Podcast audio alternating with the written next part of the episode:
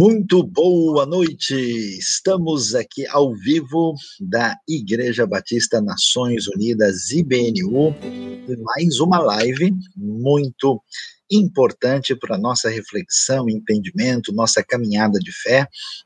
E hoje, com muita alegria, estamos aqui com os nossos dois eh, queridos companheiros de missão e de tarefa, Aquila Nascimento e Suzili. Boa noite, Suzy. Boa noite, Aquila.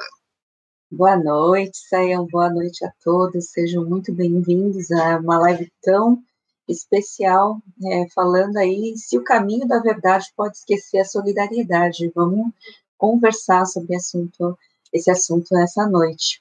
É, Deus abençoe muito a todos né, Aquila? Abre só o microfone. Boa noite, Suzy. Boa noite, Sayão. Boa noite também a todo mundo que está nos ouvindo. Espero que seja um momento de bastante é, esclarecimento e também confrontação em relação a um tema relevante para esse momento que a gente está passando agora de maneira muito especial. Bom, a gente quer dizer boa noite, mas na verdade, vocês sabem, é boa tarde, é boa madrugada, é bom dia, é bom tudo, né, para todos aqueles que estão em sintonia com a gente aqui na IBNU, mais uma vez falando de um tema importante e relevante para nós. E antes que a gente entre diretamente, queremos deixar o nosso recado. Não se esqueça aí, você pode, né, é, dar o seu joinha, curtir, ativar o sininho. Se você ainda não se inscreveu, inscreva-se nesse canal que tem dezenas, centenas de estudos, mensagens, cânticos, músicas e reflexões, uma série de é, temas edificantes aí que estão à sua disposição e também pedimos que você aí multiplique, né, para os seus amigos, divulgue o que a IBNU tem a oferecer.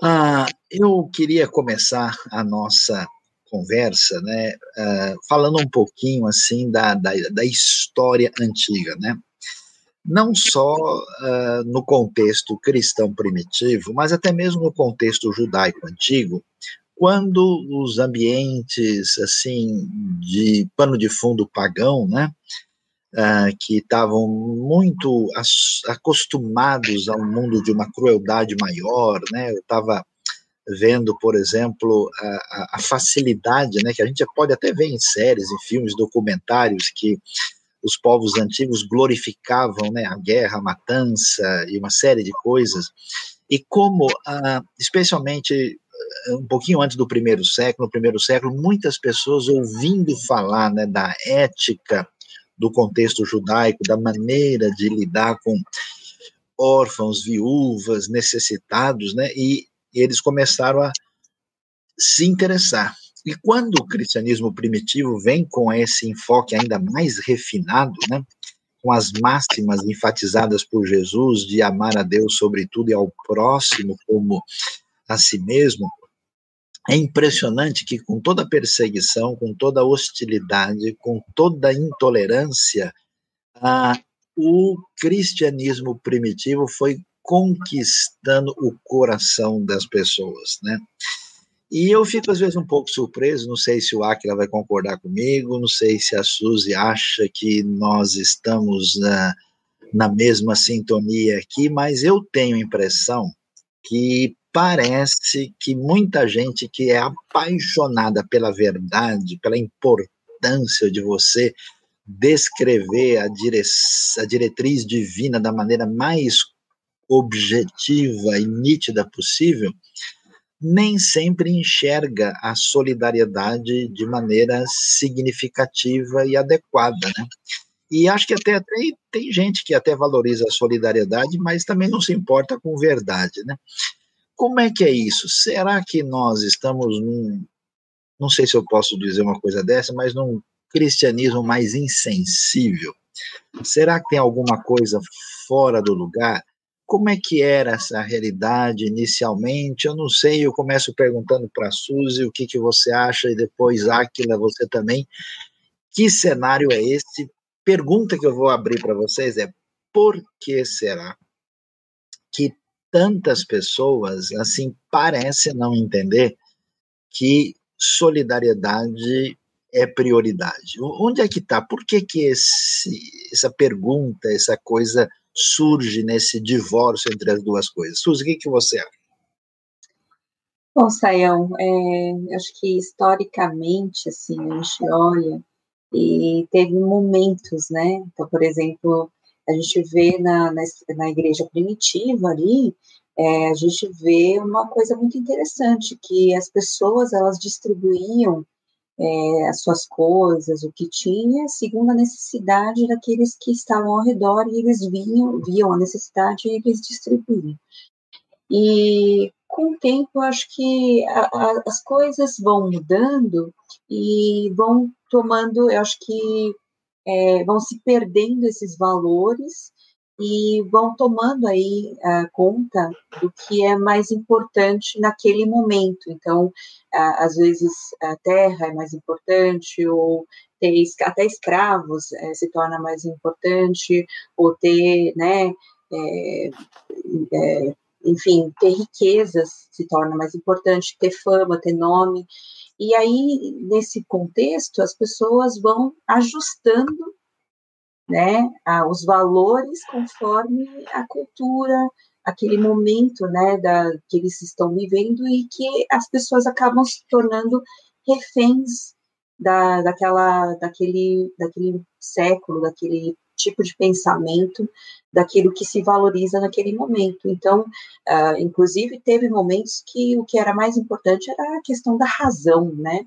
Então, todo mundo estava aí em busca de coisas, assim, de explicar tudo, de buscar na razão todo, toda a explicação do mundo, né, de todas as coisas do mundo, né, inclusive as coisas de Deus. Então, eu acho que tem muito essa, e no caminho vai se distorcendo, vai perdendo, então outras coisas passam a tomar é, um lugar de significação, né, de é, um lugar realmente relevante é, na sociedade e no indivíduo, porque o indivíduo é aquele que faz a sociedade, né? No fundo, no fundo. Então, eu acredito que na história foi se perdendo muito isso e as pessoas pouco voltaram a realmente buscar é, a palavra, ler a palavra como ela deve ser lida, entendida e vivida, né?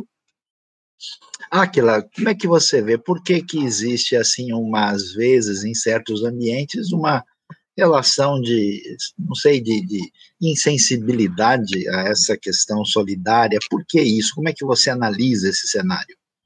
Então, Sam, eu acho que a, a, percepção da verdade como assim um objeto que a gente pode alcançar é uma coisa muito mais agradável, é muito mais interessante a gente pensar nessa busca pela verdade como um processo intelectual que a gente pode se submeter, perseguir, chegar lá, uma coisa que a gente pode, em um determinado momento, é, ter propriedade, e essas coisas é, são muito mais controláveis dentro, assim, da nossa atitude e daquilo que a gente pode fazer. Mas quando a gente olha a proposta de Jesus de que ele é o caminho, a verdade e a vida, a coisa é muito mais abrangente e, de certa forma, desconfortável também, porque a verdade deixa de ser um objeto que eu persigo e passa a ser uma pessoa por meio de quem eu tenho um relacionamento com Deus, uma pessoa por meio de quem eu vejo todas as outras pessoas, uma pessoa por meio de quem eu entendo a minha missão.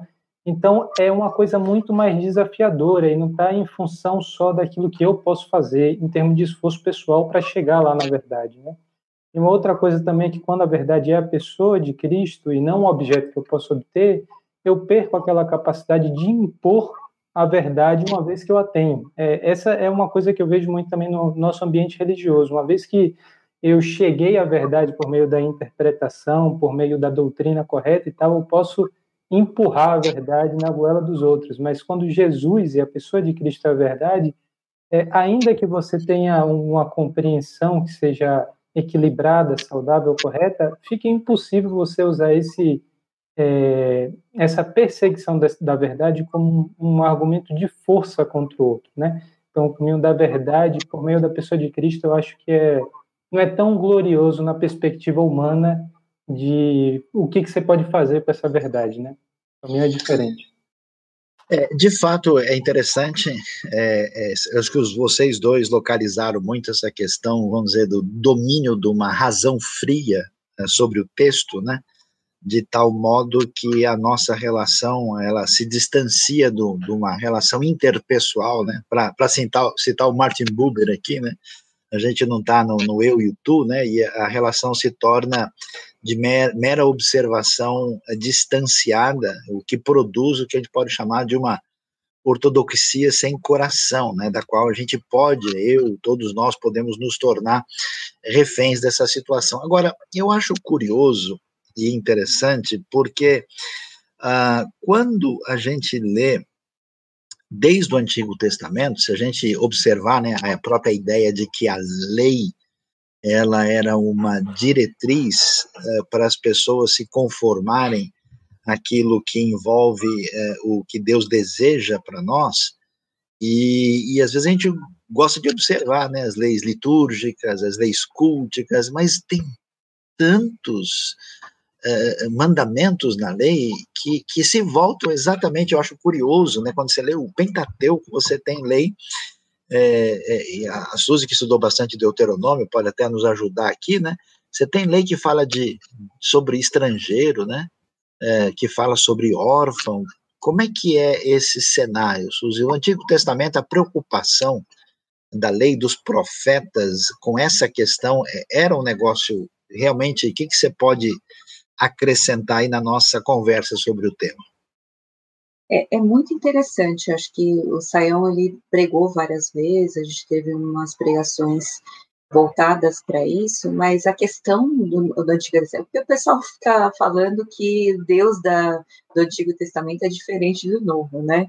E parece que não tem justiça, não tem amor, ele não tem misericórdia, mas é um Deus de tanto amor, de tanta graça, tanta misericórdia, e dentro disso, de toda a justiça também. É interessante que todas as leis que estão lá, a gente vê em Levítico, a gente vê em Deuteronômio, né? É, essas leis são muito interessantes porque elas são realmente voltadas a fazer o maior, é, a maior é, justiça para o próximo que for possível. Então, Como é que era a situação do pobre na colheita lá? Como é que era isso? Não, pobre na colheita, na verdade, ele não tinha direito a nada, né? Ele ia ficar na miséria. Então, o que, que Deus fala para fazer? Quando vocês estiverem colhendo as coisas, não colham tudo. Deixa aí uns, né? Vai deixando aí uns feixes, vai deixando pelo caminho para que o pobre, aquele que não tem nada, ele venha e possa colher e comer. Então, é muito interessante, né? É, isso acontece com, por exemplo, a viúva. É, em relação à viúva, tem a, a lei do levirato, né, fora é, a, a, essa questão de proteção, né, mas todas as leis estão ligadas a isso, a, proteger, a cuidar do órfão, da viúva, do pobre, né, de quem realmente necessita. Interessante, é, aquela, é, eu estava pensando sobre isso, né, e eu vejo certas pessoas assim, dizendo coisas assim, olha, mas a gente não pode fazer, porque senão o povo perde a vergonha, né? E aí você vai lá, o cara tá nessa situação assim, e você começa, aí é que o pessoal descansa de vez e não faz mais nada, né? Agora, eu lendo, né, os 929 capítulos do Antigo Testamento, né, e vendo, especialmente eu gosto de me lembrar de gente que nem Amós, né? Nossa, o Amós fica bravo com a galera do mal, né, que explorava, né? A gente lê a história de Israel, aquela história doida lá do, do Nabote, né, que o Acabe e a Jezabel vão lá é, roubar, né? O, o, você vai ver, não existe essa, esse entre aspas, esse cuidado. Olha, você não, não ajude bem a pessoa, porque senão ela vai, né? E então esse negócio do, do pobre, do necessitado, da viúva, do órfão, do estrangeiro, né? Lembre-se de que vocês foram estrangeiros na terra do Egito. Uhum. Você acha que o Deus que se revela na Bíblia é o Deus que se importa com o fraco? E se é, por quê? Qual é a relevância? Aliás, eu, soube de filósofos que até desprezaram a fé por causa disso. Olha, Deus devia estar força para os vencedores, para os caras que estão chegando em primeiro. O cara chegou atrás, é problema dele, né? Como é que você vê e sente isso? Você acha que o nosso cristianismo ocidental hoje está um pouco maculado por esse tipo de, de mentalidade que, assim, premia apenas os ditos vencedores? Como é que você sente isso? Então, Sayão, essa é a conversa da gente também analisar tudo pela ótica sempre do mérito, né? Aquele sujeito não tem o mérito para receber isso ou aquilo, e, e por isso, ou é que ele está passando essa situação, ou porque eu, é por isso que eu não devo contribuir também com alguma ajuda é, mais concreta e não só aquela força e motivação que a gente pode estar a, a um nível mais abstrato. E, e, eu acredito que essa é uma maneira muito imprecisa de interpretar a Bíblia e também a realidade, porque o princípio da misericórdia ele é muito marcante, tanto nos exemplos que foram dados aí por Suzy, as leis, é toda, todo o profetismo de Israel e o Novo Testamento deixa isso muito claro, que se não houver esse tipo de relação de misericórdia de Deus para a parte do homem, é, a gente também não consegue ter nenhum tipo de relação com Deus, né? É, qual, qual seria a nossa possibilidade de fundamentar uma atitude assim? Bom, não vou ajudar as pessoas porque senão ela vai se acostumar, porque senão isso vai sustentar uma relação negativa. Se a gente aplicasse esse mesmo critério para aquilo que Deus faz com o homem, e é sempre essa referência de que a gente tem no Novo Testamento, né? Façam isso porque esse é o exemplo de Cristo. Então, se Cristo aplicasse esse mesmo exemplo, é, nenhum tipo de relação seria possível, a não ser simplesmente a punição, a condenação e tal. Então, eu acho que a, a preocupação de acostumar alguém a uma situação negativa é, é, perder de vista o ponto principal, é perder de vista a questão da necessidade daquela pessoa que pode ser atendida a partir de uma ação de misericórdia que é reflexo daquilo que a gente já recebeu anteriormente. Então... Não, mas tem gente que fala assim: olha, esse negócio é complicado, eu acho que uh, não é bem assim, porque em vez é, da gente estar tá realmente confiando na salvação pela fé e pela graça, quando a gente começa a fazer essas coisas, a gente cai na teologia das obras, né? Então a gente está meio assim entrando numa espécie de espiritualidade medieval ou até mesmo com aquela ideia kármica, né? Que tem várias tradições religiosas que a gente está não, não existe realmente esse perigo. Será que esse pessoal que fica ajudando os outros não está tentando aí é, uma coisa, é, é, essa, essa soteriologia na sua descrição de verdade, ela realmente entra em conflito com a solidariedade? Eu conheço muita gente, não, eu sou mais é da fé. Esse negócio de obras não é comigo. Como é que vocês veem isso? Como é que a gente conversa com quem. é pelas obras ou pela fé? Isso. Pois é, então, então não pode fazer obras. Se você fizer, quer dizer que a sua fé está meio fora do lugar. Aliás, não está escrito lá em Romanos. Romanos, né, vai dizer em 3:28, né, comparado com até com aparente conflito com Tiago 2:24, que o homem é justificado pela fé independentemente das obras da lei. Então aí obras ou não obras? Como é que ficam as nossas manobras? Opa! Pode falar, Aquila. Então, é, essa ideia, né, Sayão, que a gente também às vezes troca a forma, o, a maneira como Deus escolheu e como está estabelecido biblicamente que nós somos salvos e a forma como nós devemos viver depois, a separação precisa ser muito claro. É evidente no texto bíblico que a salvação é pela fé, mas o mesmo texto bíblico vai afirmar que as nossas boas obras levam as pessoas a enxergar a ação de Deus naquilo e glorificá-lo. Né? E a própria atitude de realizar um ato concreto de misericórdia e ajuda pelo outro é sinal que, primeiramente, ou pelo menos deve ser essa a motivação inicial, a gente se entregou a Cristo. Né? Então, o próprio texto que a gente chama aqui, colocou no cartaz da live, fala a respeito de um personagem que o texto faz questão de dizer que era piedoso e orava continuamente.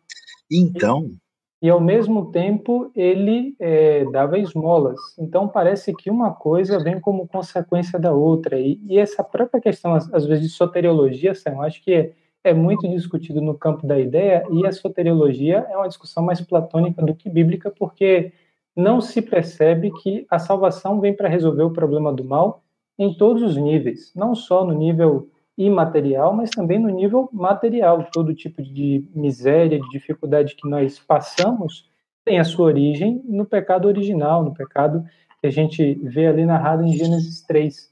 Então a queda não atingiu só o espírito do ser humano. É, não atingiu, atingiu o espírito, o corpo e não só do ser humano, como toda a criação, né? Toda, todo o universo foi impactado por aquele ato de rebelião contra Deus. Mas aí eu também acho que é muito importante a gente separar aí, que a gente chama tudo de obras, né? Parece que é tudo a mesma coisa, assim, farinha do mesmo saco. E não é isso, né? Quando a gente fala em relação a obras para salvação, é, é você é, é tentar alcançar, o, você fazer para tentar alcançar a salvação é, por aquilo que você faz. Mas na verdade não é isso, né? Que a Bíblia diz que a salvação é pela fé, é verdade, porque nós somos salvos e nós fazemos e vivemos em obediência à palavra que diz: ame ao seu Deus de todo o coração, de tudo que você tem, e ame ao teu próximo como a si mesmo. Então, é, é, uma, é uma resposta a esse amor, a essa, essa salvação que nós já recebemos, e nós vamos viver fazendo as boas obras porque isso faz diferença, porque quem vê, por exemplo, alguém que ama alguém que não deve ser amado, não, não mereceria o amor, que demonstra misericórdia, demonstra graça, e isso na prática, é, ela vai ver que algo tem diferente em você. Então, é, isso vai fazer diferença. É uma forma de a gente estar sendo a luz do mundo, né? É, a gente foi chamado para ser isso, o sal e a luz do mundo. Então, nós fazemos as boas obras para. É, é, pra, em resposta a esse amor, em resposta à salvação, em resposta a todo, tudo que Deus nos deu já. Né? Não é para alcançar, é em resposta. Né? Então, eu acho, complementando aí, Aquila e Suzy, uma coisa que eu acho que está confuso na cabeça das pessoas, é, e que Tiago ajuda a gente a entender bem isso, né? Porque, por exemplo, Romanos, é, quando fala que o homem é salvo pela fé independente das obras da lei, estava focalizando exatamente esse aspecto de justificação meritória, né? Com aquela ideia que entrou na, no contexto uh, farisaico e rabínico, né? Que você faz a sua obra no sentido de adquirir mérito diante de Deus e Deus então acaba valorizando o que você fez e lhe dá uma condição de ser considerado justo, né, tzadik, né? E Paulo vai rebater isso, mas Tiago, quando ele diz que a fé sem obras é morta, aí acho que é muito importante, o pessoal imagina que fé ou é um sentimento no coração que a gente tem, né, que muita gente imagina, nossa, eu senti uma fé aquele dia que foi maravilhoso, né? Ou fé é apenas uma, uma declaração abstrata com a qual a gente concorda, como o Aquila mencionou, né, com essa dimensão uh, intelectualista limitada.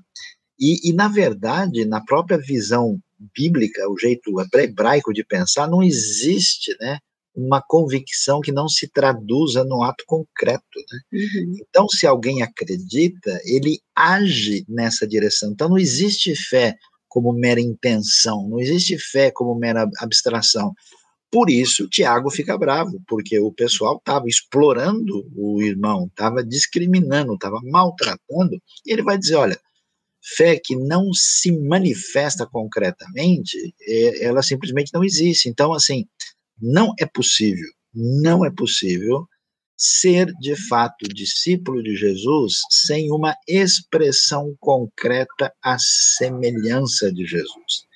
Aí eu queria continuar na conversa com vocês assim. E se a, se a gente lembra, eu, eu, eu, conheço gente né, de, de tradição protestante, se falar a palavra esmola, a pessoa tem até um calafrio, né? E, e assim, e eu sei, e eu até entendo, porque tem gente realmente que pede ajuda e está mentindo, é, é falso, explora a, a, credulidade dos outros. Tem pessoas de fato que que é, é, assim fazem isso com má intenção e descansa a gente. Vamos até conversar sobre isso já já. O que, que a gente faz quando alguém realmente você descobre que essa pessoa hum, ela quer apenas se aproveitar e não quer mudar sua caminhada? Fica assim mesmo?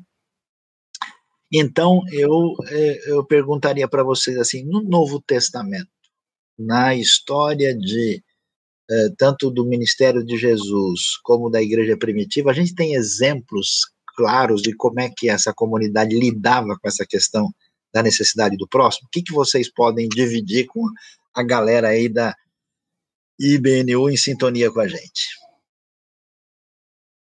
Bom, a, a gente vê que existe uma grande preocupação em atender essas é, necessidades aí na igreja primitiva, nos textos paulinos, né? e, e também nos outros textos do Novo Testamento. Ah, eu separei aqui o texto de 2 Coríntios 8, que dá um exemplo bem é, particular, que Paulo está falando com a igreja e faz menção a um grupo de uma outra localidade é, em elogio à atitude daquelas pessoas, né? E ele diz ali em 2 Coríntios 1, só os três primeiros versículos. Agora, irmãos, queremos que vocês tomem conhecimento da graça que Deus concedeu às igrejas da Macedônia no meio da mais severa tribulação, a grande alegria e a extrema pobreza deles transbordaram em rica generosidade, pois dou testemunho de que eles deram tudo quanto podiam e a, além do que podiam. Então, a, aquilo que é uma oferta dada inclusive de forma sacrificial para aqueles que estavam em necessidade, Paulo vai levar essa oferta para Jerusalém. Demonstra que as pessoas, naquele contexto, tinham sim preocupação com essas obras que a gente tem comentado tanto aqui, e não deram isso apenas, eu acho interessante, do que sobraram, porque Paulo enfatiza o fato de que eles eram pobres e deram tudo que podia e mais um pouco, né? Eles se sacrificaram em função daqueles que eles acreditavam que estavam em maior necessidade. É, eu acho que essa é, demonstração aí de que as pessoas tinham uma grande preocupação concreta com a necessidade é muito evidente nesse texto, né? Perfeito. que mais, Suzy, vocês mais podem acrescentar de a respeito de exemplos objetivos aí que a gente encontra no Novo Testamento sobre a questão. Também em Atos, né, o pessoal, aqui quando em Atos 24, né, fala 17, fala assim, depois de estar ausente por vários anos, vim a Jerusalém para trazer esmolas ao meu povo e apresentar ofertas, né? Então, é claramente apresentado aí que é, é, é trazido, né, esmolas, assim como é, a gente vê lá em Atos, né, na igreja primitiva, como a gente já falou, é, do pessoal que eles dividiam mesmo tudo que eles tinham, distribuíam conforme a necessidade de cada um. Isso, para mim, isso é tão forte, né? E você vê a pessoa que está passando necessidade e aí você se propõe a dar, a distribuir do que você tem para essa pessoa conforme a necessidade dela. Isso é um, um, ato muito especial, né? Porque hoje a gente tem essa dificuldade mesmo, né? A gente divide muito aquilo que é meu, né? Tudo que é meu, que é seu, que é, inclusive as pessoas dividem o que é de Deus, né? Então, o que é meu, o que é de Deus, enquanto tudo é de Deus e é comunitário nesse sentido, é o que Deus deu é, para que seja usado para né, a obra, né? Então, é, é bastante é, significativo, isso chama a minha atenção, porque uma das dificuldades que a gente enfrenta no nosso cristianismo atual é a impressão que eu tenho que muita gente vai fazer umas coisas porque é uma ordem, né? é um mandamento, é uma coisa que tem que fazer. E eu acho surpreendente algumas coisas na Bíblia, por exemplo, tem um texto que eu gosto demais em Juízes, capítulo 10, que Deus diz que detonar com o povo, porque o povo tinha aprontado demais, né? E aí, quando o Senhor veio e foi fazer isso, a Bíblia diz que ele não pôde mais reter a sua misericórdia, né? e ele foi e, e abençoou, né? E, e, e, vamos assim dizer, voltou atrás na sua postura. Então Deus faz umas coisas, como a gente vê no livro de Oséias, né? A, a, postura que ele apresenta, né? Ele até diz que o seu amor é mais do que uma mãe que cuida do, do, do filho pequeno. E a gente não vê Jesus falando, bom, deixa eu seguir o meu programa messiânico aqui, tem gente doente aí, traz aí que eu vou uhum. encher a planilha aqui, né, é, para marcar, porque no meu schedule messiânico de hoje eu tenho que fazer A, B e C, né.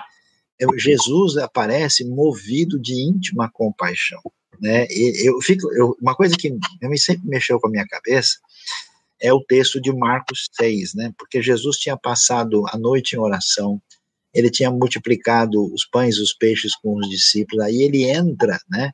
Ali eh, junto com eles depois da tempestade no mar da Galiléia, quando ele chega do outro lado, tem tanta gente endemoniada, gente enferma tal, e a gente pensa assim, Jesus sendo plenamente humano, ele está detonado de cansado, né?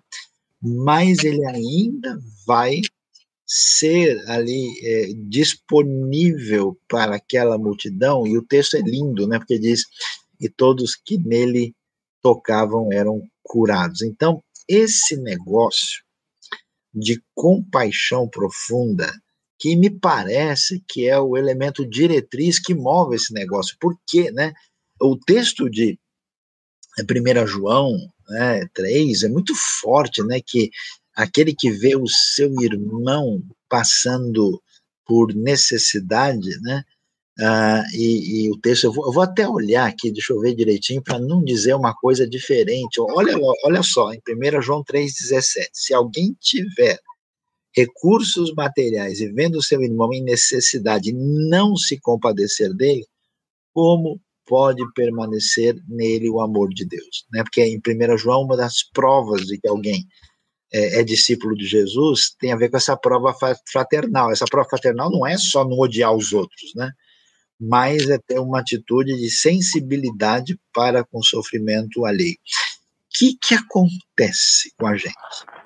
Que, que acontece com boa parte da comunidade da fé, onde a misericórdia parece que virou assim, tipo, é, é, coisa seletiva, assim, ó, a gente, ó, quando você quiser, assim, no Natal, né, depois da meia-noite, você escolhe um pedacinho de misericórdia aí, você usa e depois você continua.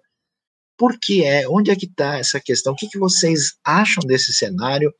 E o que tem acontecido conosco nesse sentido, o que, que a gente pode dizer sobre a, a misericórdia e o seu papel na vida da comunidade do povo de Deus?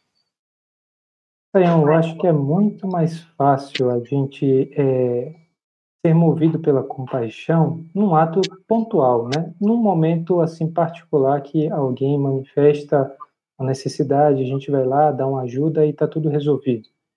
O problema é quando a gente lê esses exemplos que você citou aí de 1 João, da própria pessoa de Jesus que durante todo o seu ministério demonstrou essa postura e percebe que a compaixão não é uma coisa assim que aconteceu em um momento particular.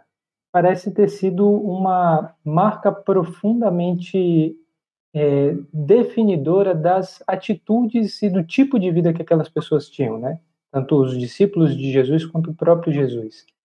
Essa ideia de que a gente é, não tem compaixão de vez em quando, mas é marcado pela compaixão, é uma coisa muito mais desafiadora porque tem a ver com esse evento de transformação que o evangelho causa na gente, tanto de forma pontual durante a nossa conversão, quando a gente tem a experiência salva, mas depois também como um estilo de vida compatível com o que foi feito por a gente. Por exemplo, eu acho muito mais interessante a ideia de que a gente programa para ter um tipo de vida que não gasta tudo o que pode gastar, para ter o que compartilhar, do que simplesmente a gente separar o dinheiro no momento que surge uma necessidade de uma pessoa relativamente próxima e a gente tem uma empatia maior por ela.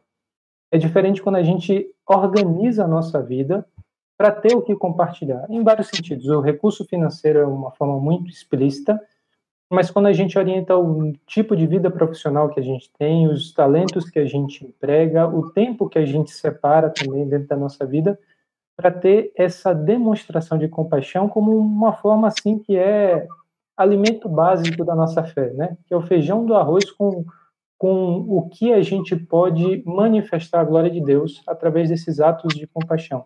Eu acho que isso é, é uma, uma motivação, uma das razões porque é tão difícil é, levar esses textos assim a sério mesmo, né? Porque isso não envolve um momento particular.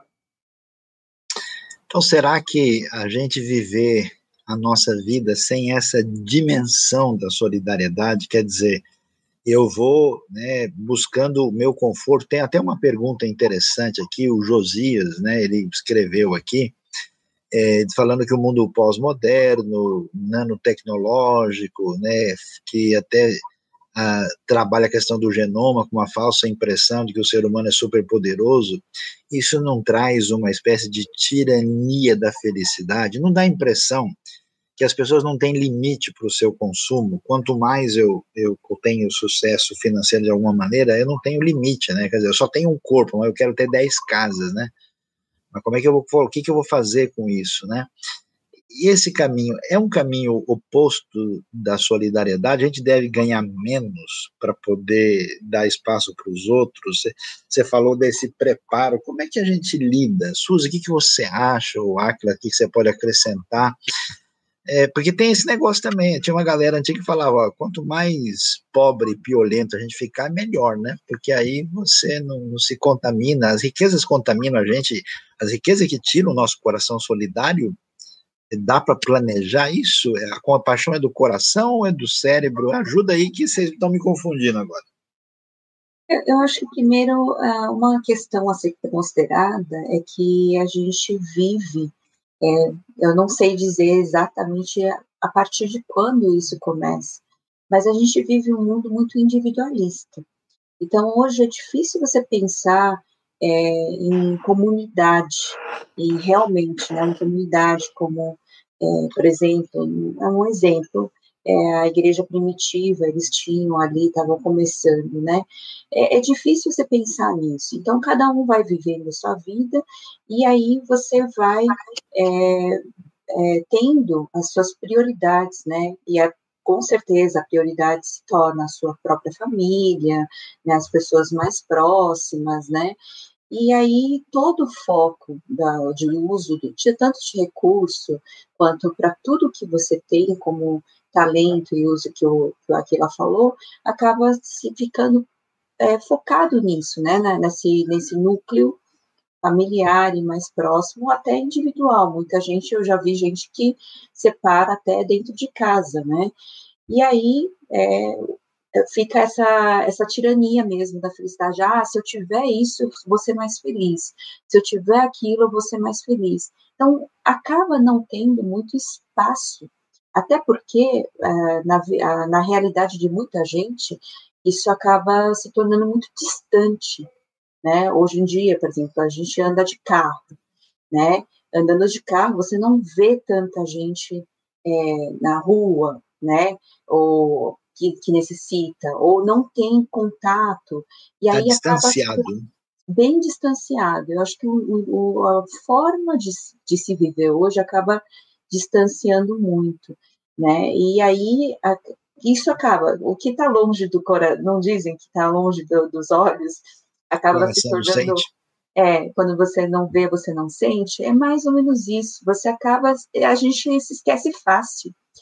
E aí é, vem toda uma combinação. A gente é, não entende, talvez, a palavra da verdade, aquilo que né, o texto traz, o exemplo de Jesus traz, como uma realidade que deve transformar o nosso coração e a nossa vida. E aí alia com toda essa questão do, do que eu estou vivendo, e aí é, fica algo tão distante que é, a gente não precisa, né? A gente nem precisa olhar para isso, né? A gente consegue viver sem isso. Então, eu acho que isso é um, é um complicador hoje da nossa sociedade. Está é, tá muito distante aquele que necessita e aquele que pode oferecer. Então, não acho que é a riqueza o problema, mas esse distanciamento tanto da palavra, da, né, daquilo que realmente o texto diz, daquilo que a gente deve seguir como exemplo de Jesus e essa realidade distante que a gente vive das Mas pessoas a gente, a gente deve ficar menos rico possível, mais ou Não, menos. mais...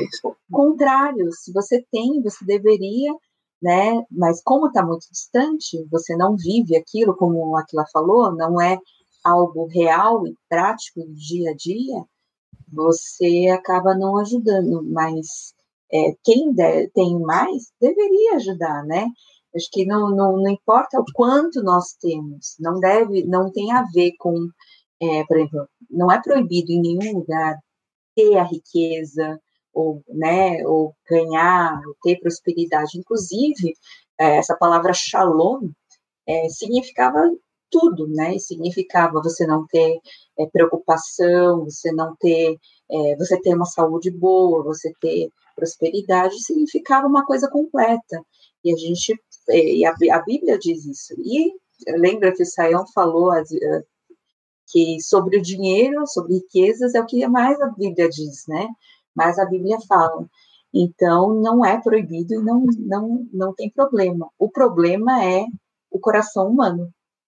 Interessante você estar tá mencionando isso. 1 Timóteo 6 tem uma expressão muito interessante que diz: ordene aos que são ricos no presente mundo que não sejam arrogantes, nem ponham a esperança na incerteza da riqueza, mas em Deus, que de tudo nos provê ricamente para nossa satisfação. Ordene-lhes que pratiquem o bem, sejam ricos em boas obras, generosos e prontos para repartir.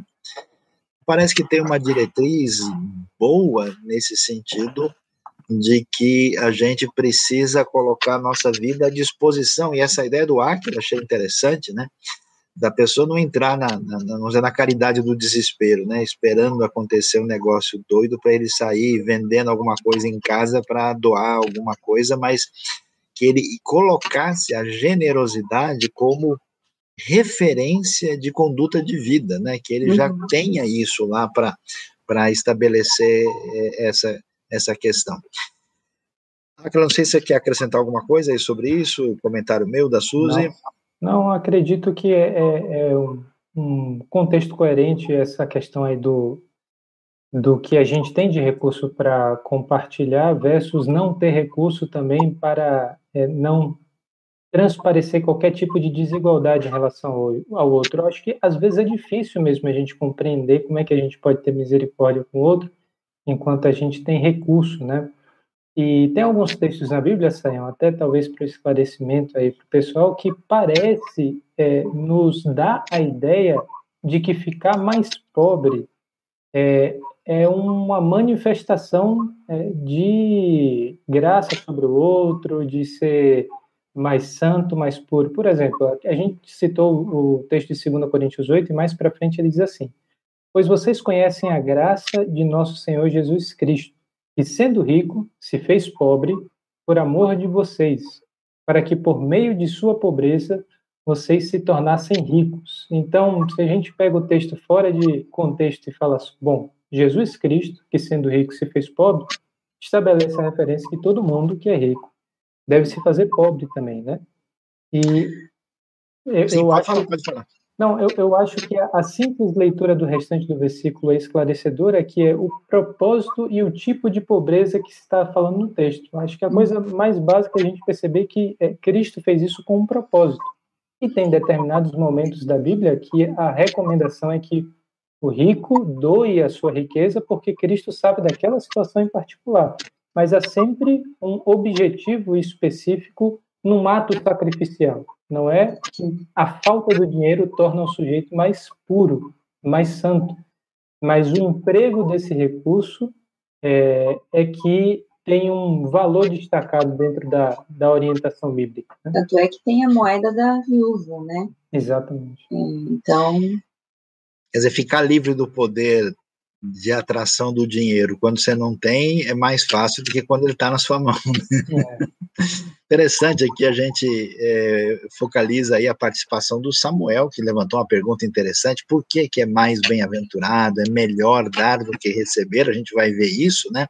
Também o Charles Borges tem feito algumas observações importantes, falando do lado humano de Jó, e também falando que nós focalizamos aí que devemos nos lembrar de ajudar os pobres, o que estou ansioso para fazê-lo, menciona Gálatas 2 também.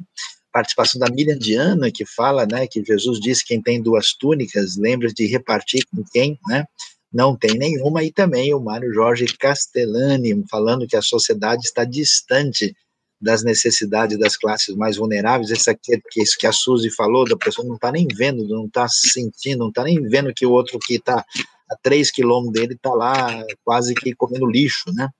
E aí essa situação é bem interessante e a gente agradece a participação de todos aí. Agora eu tenho duas questões aí que, que mexem com a minha cabeça e queria que a gente conversasse junto sobre isso, né? Uma vez, né? Eu não sei, eu acho que eu tenho cara de, de ou de alguém que parecer bonzinho ou que é muito tonto, né? Talvez a segunda seja mais assim.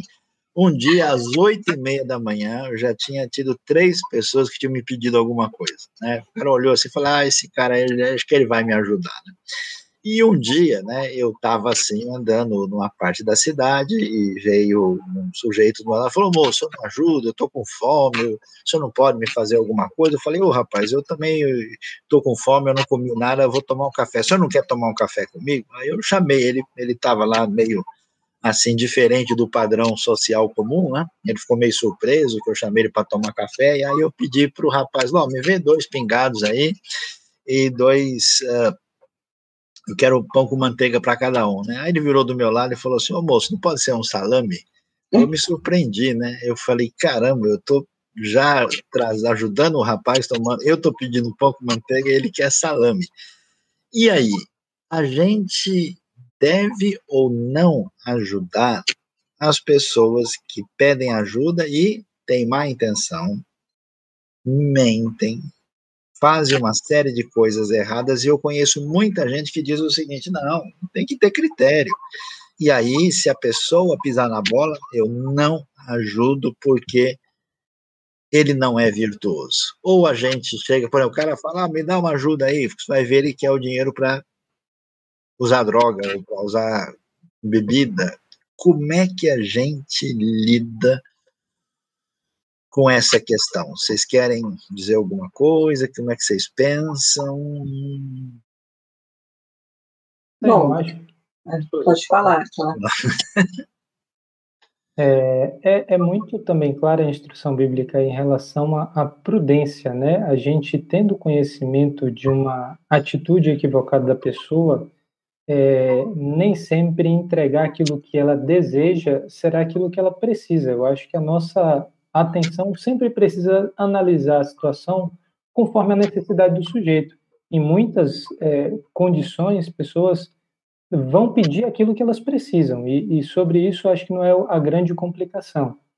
A dificuldade é quando a gente realmente tem um comprometimento a demonstrar compaixão a tal ponto que o dar o dinheiro, o dar um alimento ou qualquer tipo de recurso que a gente possa compartilhar, não vai ser uma forma assim da gente limpar a consciência. A gente tem interesse na necessidade do sujeito a tal ponto de procurar saber qual é o histórico, qual é o contexto que ele está, a fim de que a gente possa ajudá-lo naquilo que é possível. E a outra parte da pergunta é mais difícil, eu vou deixar para a Suzy. É, é, vou dar um exemplo, assim, a gente tem lá onde eu estava, mais no centro, a gente tinha muita gente, inclusive ali da, da região da Cracolândia, né? Então a gente fazia trabalhos e muita gente vinha pedir dinheiro, mas a gente nunca dava dinheiro porque uma, um dos grandes problemas lá é que, assim, qualquer moedinha, qualquer coisa que eles têm, eles vão lá usar droga, isso a gente sabe é, com certeza. Então, a gente é, ou levava comida pronta, né, ou a gente já levava na bolsa, né, alguma coisa que pudesse servir de alimento mesmo. E, inclusive, a gente ficava procurando alguma coisa que fosse nutritivo, que pudesse, pelo menos, ajudar essas pessoas a ter algum tipo de, realmente, alimenta substância, a gente fala de substância, né? Alguma coisa que pudesse realmente ajudá-los, né? Então, eu acho que é, o que você falou é, é, ter sabedoria mesmo na hora de ajudar. E, assim, a gente não tem também como, como lidar com toda a consciência de todo mundo, né? A gente também vai fazer a nossa parte, a gente não sabe, tem coisas que, por exemplo, a pessoa vai passar perna, a pessoa vai, vai mentir, vai fazer coisa errada, tem hora que a gente não vai saber. Mas também a gente não tem como ter a responsabilidade por tudo isso, né? Então, a gente, eu, eu acho que isso eu deixo nas mãos de Deus mesmo, porque, assim, o que a gente consegue perceber e ter sabedoria para lidar realmente em prol do bem da pessoa, a gente faz. Agora, é, agora o restante eu acho que deixa nas mãos de Deus mesmo, porque eu não tenho como resolver tudo isso, né? Ah, então, eu, eu acho curioso como muita gente, quando vai lidar com uma pessoa numa situação de necessidade, faz uma exigência ética dessa pessoa que a gente não faz nem das pessoas que não estão numa situação de vulnerabilidade. Ah, o cara mentiu, então não vou ajudar ele, como se os outros nunca mentissem, né? Então, se você for procurar um indivíduo que está numa situação vulnerável, muito complicada, você precisa encarar a realidade que entrou na chuva, você vai se molhar. Né? Então, a gente tem várias pessoas aqui que estão conversando com a gente, a Valquíria Beda, a Marta Peregrino, a Rose Lima, né? Eliane Gasparim. O que, que acontece? A gente vai ter gente mal agradecida, vai ter gente que vai utilizar a coisa de maneira indevida. O que, que significa isso? Que essa pessoa precisa de uma ajuda maior ela não precisa, porque ela também sabe que a maior parte das pessoas estão fazendo só um, um descarregar de consciência. Então ele sabe, é só esse minuto, eu vou aproveitar para ganhar alguma coisa aqui. Quando a pessoa de fato percebe que você está tendo uma intenção de ajudá-la de fato, né? A gente, assim, através do trabalho ministerial de muitos anos, tivemos experiências maravilhosas de gente assim eu conheci um rapaz que ele saiu da rua, né, e com pouco esforço, né, é, eu vi gente, assim, de fato, caminhar, né, a gente precisa ter um cuidado, né, acho que é aquilo que vocês mencionaram, que tem a ver muito com a graça de Deus, né, com a, com a nossa vida, e, e, e, aí a gente tem um pouco de paciência e misericórdia com as pessoas. Né? Eu me lembro de um, um rapaz que uma nossa igreja, na ocasião, resolveu ajudar, o sujeito não sabia nem que, nem que roupa se lavava, né? Ele simplesmente é, pegava a roupa, usava até acabar. Então, quando a gente falou, traz a roupa para a gente lavar, ele olhou com aquele ponto de interrogação, né? E, e de fato, é difícil. Tem gente, por exemplo, que está tá sendo comentado aqui, que às vezes a pessoa tava, vivia até numa situação boa, né? E ele entra em dificuldade, quando alguém tenta ajudar, ele, ele sente isso como uma maneira de, de, de humilhá-lo, né? Então, todos esses fatores têm que ser considerados, a gente precisa ter tato, bom senso, saber, saber ajudar, às vezes não expor a pessoa, né? na frente, olha, nós temos aqui o fulano que está desempregado, está precisando de ajuda, quem puder, né? Esse tipo de coisa, então tem que ter uma sensibilidade, né? Que a gente precisa. Por isso que Jesus disse um negócio muito interessante, que a nossa mão direita não pode saber, né? A esquerda não pode saber o que a direita fez, né?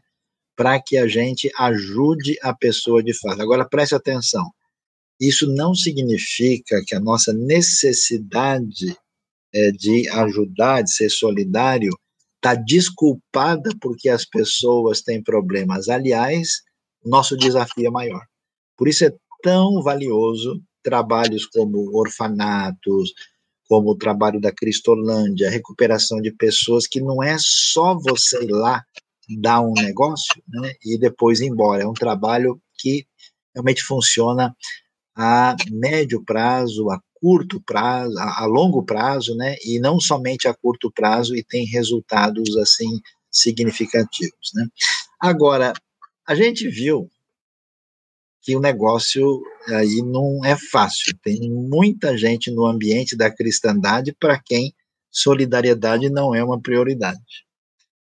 No entanto, eu fico meio confuso. A gente leu, a gente mencionou o Atos capítulo aí que a gente mencionou de Cornélio, né? De capítulo 10 de Atos. Mas o Suzy, o Áquila, o Cornélio nem era convertido.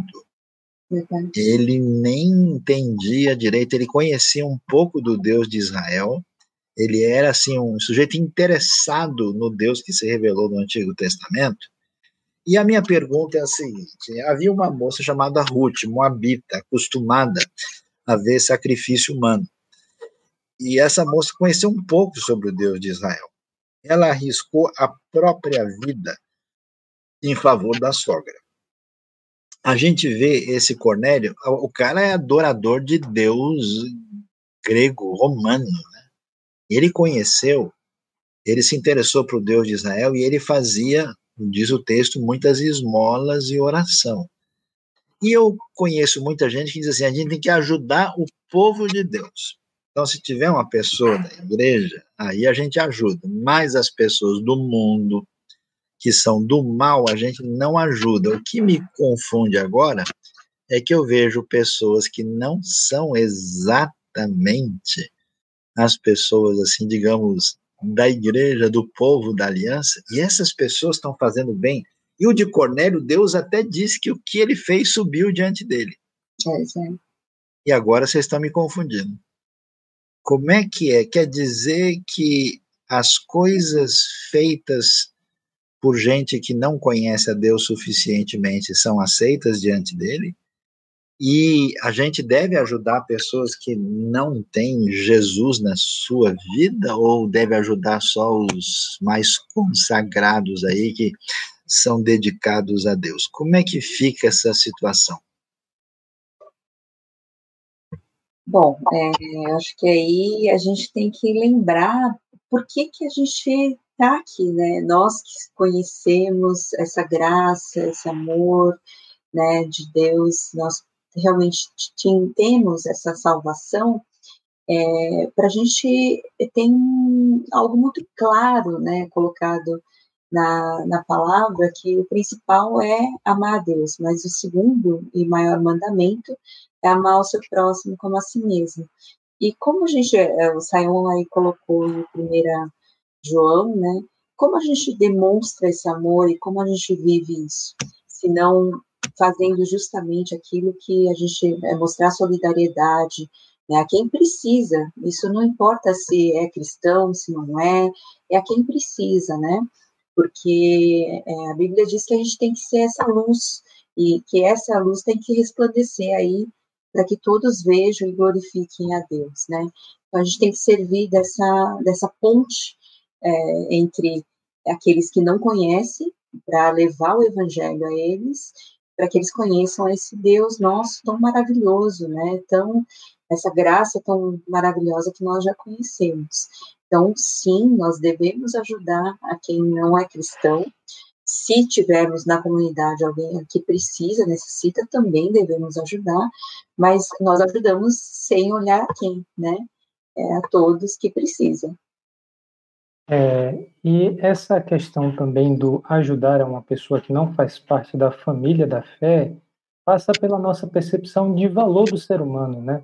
Uhum. E quando a gente vê eventos assim terríveis, como o Holocausto, há uma coisa que choca sempre a nossa percepção é o baixo valor atribuído à vida humana por parte de alguns seres humanos em relação a outros. E quando a gente percebe a forma como a Bíblia trata o ser humano enquanto uma criação divina que carrega um valor que foi dado pelo próprio Deus, a questão muda completamente, porque não está relacionado mais apenas ao tipo de valor que aquela pessoa adquire pelas suas decisões, aos acertos e erros que ela teve na sua caminhada mas tem a ver com a decisão divina de criar aquele sujeito. Aquela é uma pessoa que reflete a imagem e semelhança de Deus, e a gente tem muitas coisas a, a pensar nessa é, questão do ponto de vista teológico, mas um fator é muito evidente, é que aquela, aquele indivíduo diante de nós e que passa necessidade carrega um valor que foi colocado pelo próprio Deus nela, e isso já é, acredito eu, motivo mais do que suficiente para a gente tratar essa parte tão valiosa da criação com todo o amor e com todo o zelo que a gente pode ter, né? É muito valioso isso, Aquila, e acho que muita gente precisa voltar a enxergar a realidade a partir do, da teologia da criação. Né? É, essa ideia do ser humano ser imagem e semelhança de Deus, né, que aliás não só estabelece por que, que eu devo ajudar qualquer pessoa, uhum. eu queria mencionar aqui o texto de Gálatas 6, ele diz o seguinte, né, não nos cansemos de fazer o bem, pois no tempo próprio colheremos se não desanimarmos. Portanto, enquanto temos oportunidade, façamos o bem a todos, uhum. especialmente aos da família da fé. Então está incluído todo mundo, né? E o curioso é a gente ver isso, né? Que pessoas que não conhecem o Evangelho fazem muitas vezes o bem porque elas são pessoas que têm a imagem de Deus. Uhum. Nem o mundo que está fora da realidade da igreja é um porque o ser humano é pecador é um monstro assustador e apavorante.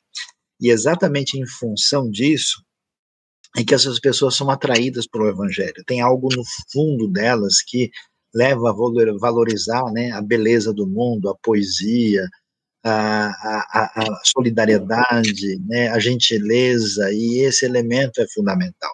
E eu eh, queria, então, é, é, dizer para todos vocês, agradeço demais aqui, tivemos participação muito extraordinária de muitas pessoas, inclusive agradeço muito o nosso amigo Castellani aqui, que mencionou que inclusive está fazendo um trabalho que abençoa 1.600 famílias, né, e com necessidades tremendas e que sempre é importante avaliar se as necessidades são reais. O Alessandro Almeida também participou, Valquíria Beda, várias pessoas, Cláudio Abraão, né?